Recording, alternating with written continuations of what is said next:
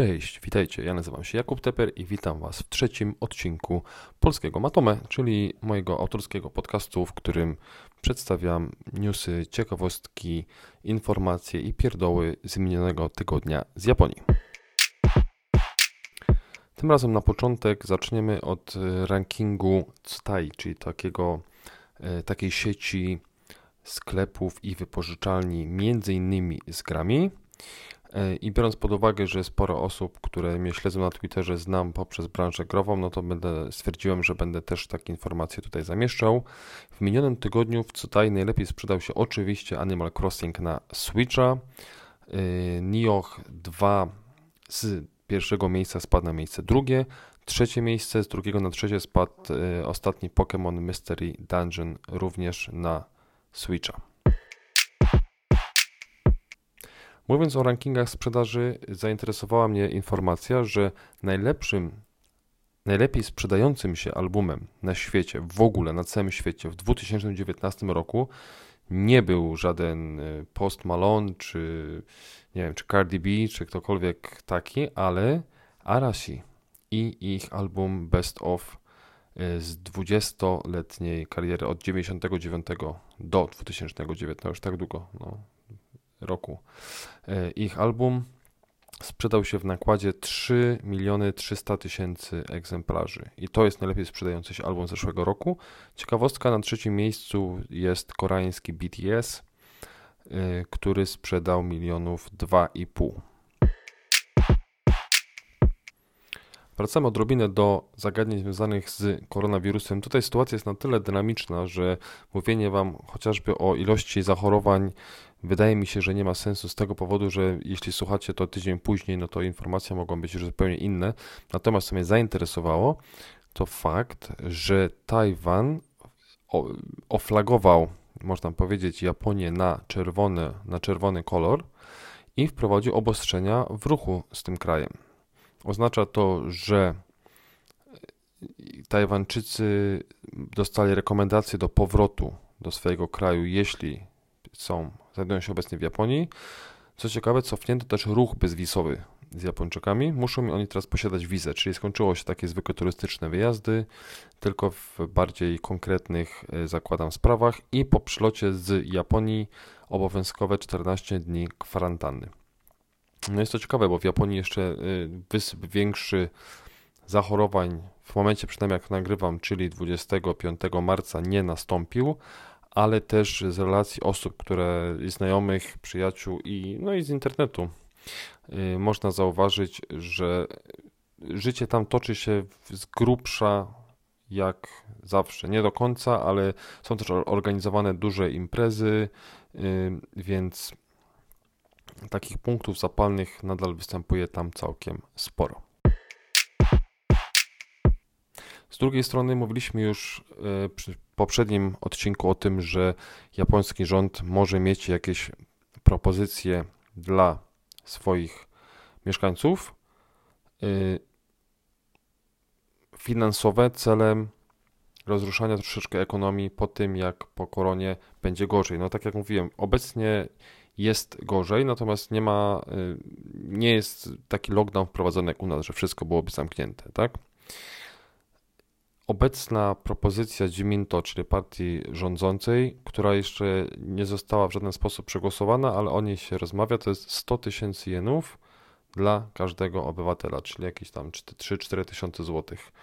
No i tutaj pojawiły się oczywiście komentarze od razu, że no to akurat na iPada starczy nowego. No pewnie starczy nowego na iPada i to nawet byłoby ok. Chodzi generalnie o to, żeby te pieniądze nie były pieniędzmi do schowania w szafie, tylko żeby te pieniądze wydać i w ten sposób gospodarkę, gospodarce nie pozwolić się zatrzymać. No, ma to pewnie jakiś sens. Wracamy jeszcze na chwilę na Tajwan. Ponieważ na Tajwanie bardzo popularna jest koszykówka y, i w programie w telewizji, gdzie dotychczas leciały mecze NBA, oczywiście cała liga NBA została zawieszona tymczasowo, puścili Slam Dunka zamiast NBA. Świetny wybór, to jest takie, takie anime i manga zresztą też z lat 80., 90., y, poświęcona koszykówce. Przy czym tutaj trzeba wspomnieć, że nasze TVP Info nie zostaje daleko w tyle ponieważ codziennie między 8 a 10 rano puszczane są cztery odcinki Kapitana Tsubasy. Nie jest to ta nowa wersja Kapitana Tsubasy y, z roku minionego, tylko to jest ta z lat 80. jeszcze, z lektorem niestety, ale przynajmniej lektorem, który jest nałożony na głosy japońskie, a nie włoskie. Jeśli ktoś między 8 a 10 nie może tego oglądać, to są też dostępne powtórki w sieci na stronie TVP Info. Przepraszam, na stronie TVP Sport, oczywiście nie TVP Info. Wspominałem też tydzień temu, że SOD odkrył, e, czyli ten japoński e, portal, który tworzy filmy dla dorosłych, odkrył mniej więcej 200 filmów za darmo, żeby można było je sobie poprzeglądać. Przy czym nie jest to jedyna rzecz, jaką odkryli, bo okazało się, że też odkryli maile, hasła i historię obejrzanych filmów wszystkich użytkowników. Te informacje wyciekły, także jeśli ktoś już zdążył poprzeglądać, no to warto sprawdzić, czy przypadkiem nie wpadły te informacje w niepowołane ręce. Będąc w Japonii, być może zetknęliście się z kobanami. Jeśli nie, to mogliście je zobaczyć w japońskich filmach, y, japońskich komiksach, czy w jakich książkach, gdziekolwiek. Kobany to są takie mikro posterunki, które można znaleźć nie na każdym rogu, ale relatywnie często w miastach. Z reguły tam jeden, dwóch policjantów może jest. To jest y, przydatne, chociażby jeśli chcemy się zapytać o drogę, znaleźć jakieś miejsce, to możemy wejść do Kobanu i zapytać się. Często policjanci tam nam udzielą pomocy. Kontrolują oni też swój region, swoje tam jakiś kawałek dzielnicy, jakkolwiek. No i w Hyogo, w Kansai, w takim Kobanie złapano dwójkę policjantów. W wieku on jest 30, plus, ona jest zresztą żonaty, ona jest 20. Plus, I złapali ich na tym, że wielokrotnie podawali się tak zwanej innej czynności seksualnej na komendzie, czyli w miejscu pracy. Obyło się tutaj bez jakichś wzajemnych oskarżeń, z tego co wiadomo, natomiast informacje są takie, że to pan zaprosił panią. I w tym może nie byłoby nic aż tak mm, specjalnie porywającego, natomiast zainteresowała mnie kara, która spotkała e, rzeczoną dwójkę, no bo jego, w ogóle spotkała ich zupełnie różna kara i jego kara to obcięcie pensji o 10% przez jeden miesiąc, a ona dostała upomnienie. I to wszystko. Trudno mi powiedzieć, ponieważ ta informacja nie jest ujawniona, czy nadal pracują na tym samym kobanie. Mówiliśmy też e, w minionym tygodniu o prefekturze Kagawa i o wprowadzonym tam prawie zabraniającym korzystanie z uzależniających gier oraz smartfonów przez dłużej niż godzinę dziennie w trakcie tygodnia dla nieletnich. To prawo zostało wdrożone, o czym też już, jeśli dobrze pamiętam, mówiliśmy. Natomiast pojawiło się parę dodatkowych informacji, chociażby na temat tego, dlaczego takie prawo zostało w ogóle, taka ustawa zaproponowana. Otóż podobno pomysłodawca, jeden z rządzących prefekturą, miał problem z córką, która w okresie buntu poszła właśnie mocno w gry, dużo się im poświęcała, mniej nauce i tutaj zaszła mu nieco za skórę. Przy czym ta ustawa, mimo że została wprowadzona i ten nakaz, mimo że został wprowadzony, to tutaj nie ma przewidzianych żadnych kar za jego łamanie. Czyli wydaje mi się, że jest to chyba taki dosyć martwy przepis, który w zasadzie niczemu nie będzie służył poza trollingiem, bo ten już się zaczął i cyberatak poszedł na stronę e, tutaj lokalnych, prefekturalnych zarządców na przykład w tej postaci, że jeśli odpalicie Google Mapsy, to znaczy to się w zasadzie często zmienia, ale e, jeszcze parę dni temu było tak, że po odpaleniu Google Mapsów i wyszukaniu tam budynku e, samorządu był on podpisany na przykład jako dom starców, był podpisany jako wysypisko śmieci, czy był podpisany jako przeszkole. Także e, tak sobie tutaj internaci śmieszkowali i heheszkowali z przyjętych obostrzeń. Ciekawym fenomenem ostatnich e, no, 100 dni w japońskim internecie jest manga publikowana na Twitterze innymi codziennie o tytule Hyakunichigo ni Shinwani, czyli krokodyl, który umrze za 100 dni pana Kikuchiego Yuki.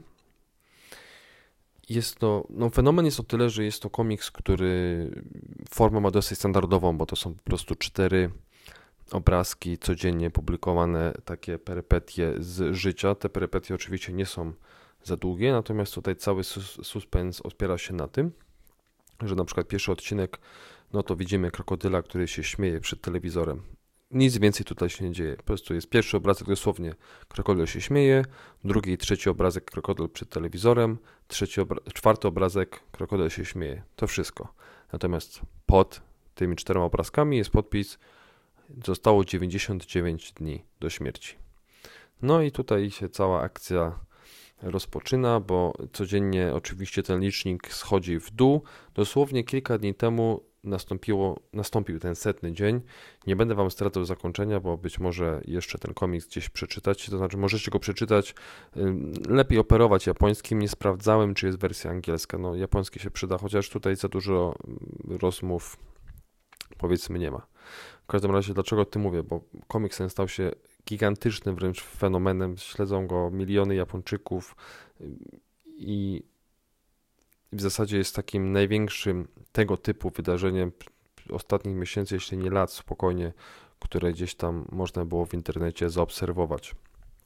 Cała historia była o tyle jeszcze, powiedzmy, romantyczna, że wyglądało na to, że jest to komiks stworzony przez jednego autora w 100 dni i nagle z tego nikogo stał się wielkim y, i znanym twórcą. Natomiast troszeczkę tutaj nie siadło, bo okazało się, że w tworzenie tego komiksu również zaangażowane było m.in. Dentsu, czyli to jest taka największa, y, czy jedna z największych japońskich korporacji reklamowych, PR-owych, marketingowych więc y, z tego można już wywnioskować, że była to pewnie zaplanowana akcja, co zresztą widać po kolejnych akcjach, które się pojawiają, bo tutaj już mamy do czynienia z dziesiątkami kolaboracji, y, z otwieraniem knajp, które są inspirowane tym komiksem, bo to już będzie w kwietniu, w kwietniu i w maju już, już są menu opublikowane, już są, już są ich ceny też pokazane, przy, czym ramen, który wygląda jak totalnie jakby zwykły z dupy, taki ramen kosztuje 1490 jenów, czyli mm, no dobra, no jest to tam ile, 60 zł powiedzmy, tak, 70. Natomiast no, istotne jest to, że to jest w zasadzie dwa razy więcej niż taki przeciętny ramen, który byście gdzieś tam w Japonii zjedli. Więc te ceny są też odpowiednio dużo wyższe. Oczywiście poza jedzeniem jest cała masa różnych gadżetów i pierdół, które możecie kupić, typu jakieś tam torebki, yy, osłonki do telefonów, przyczepki, magnesy, gówno, drewno, dosłownie wszystko już y, z tego się powoli pokazuje. Powstanie także film na bazie y, tego komiksu.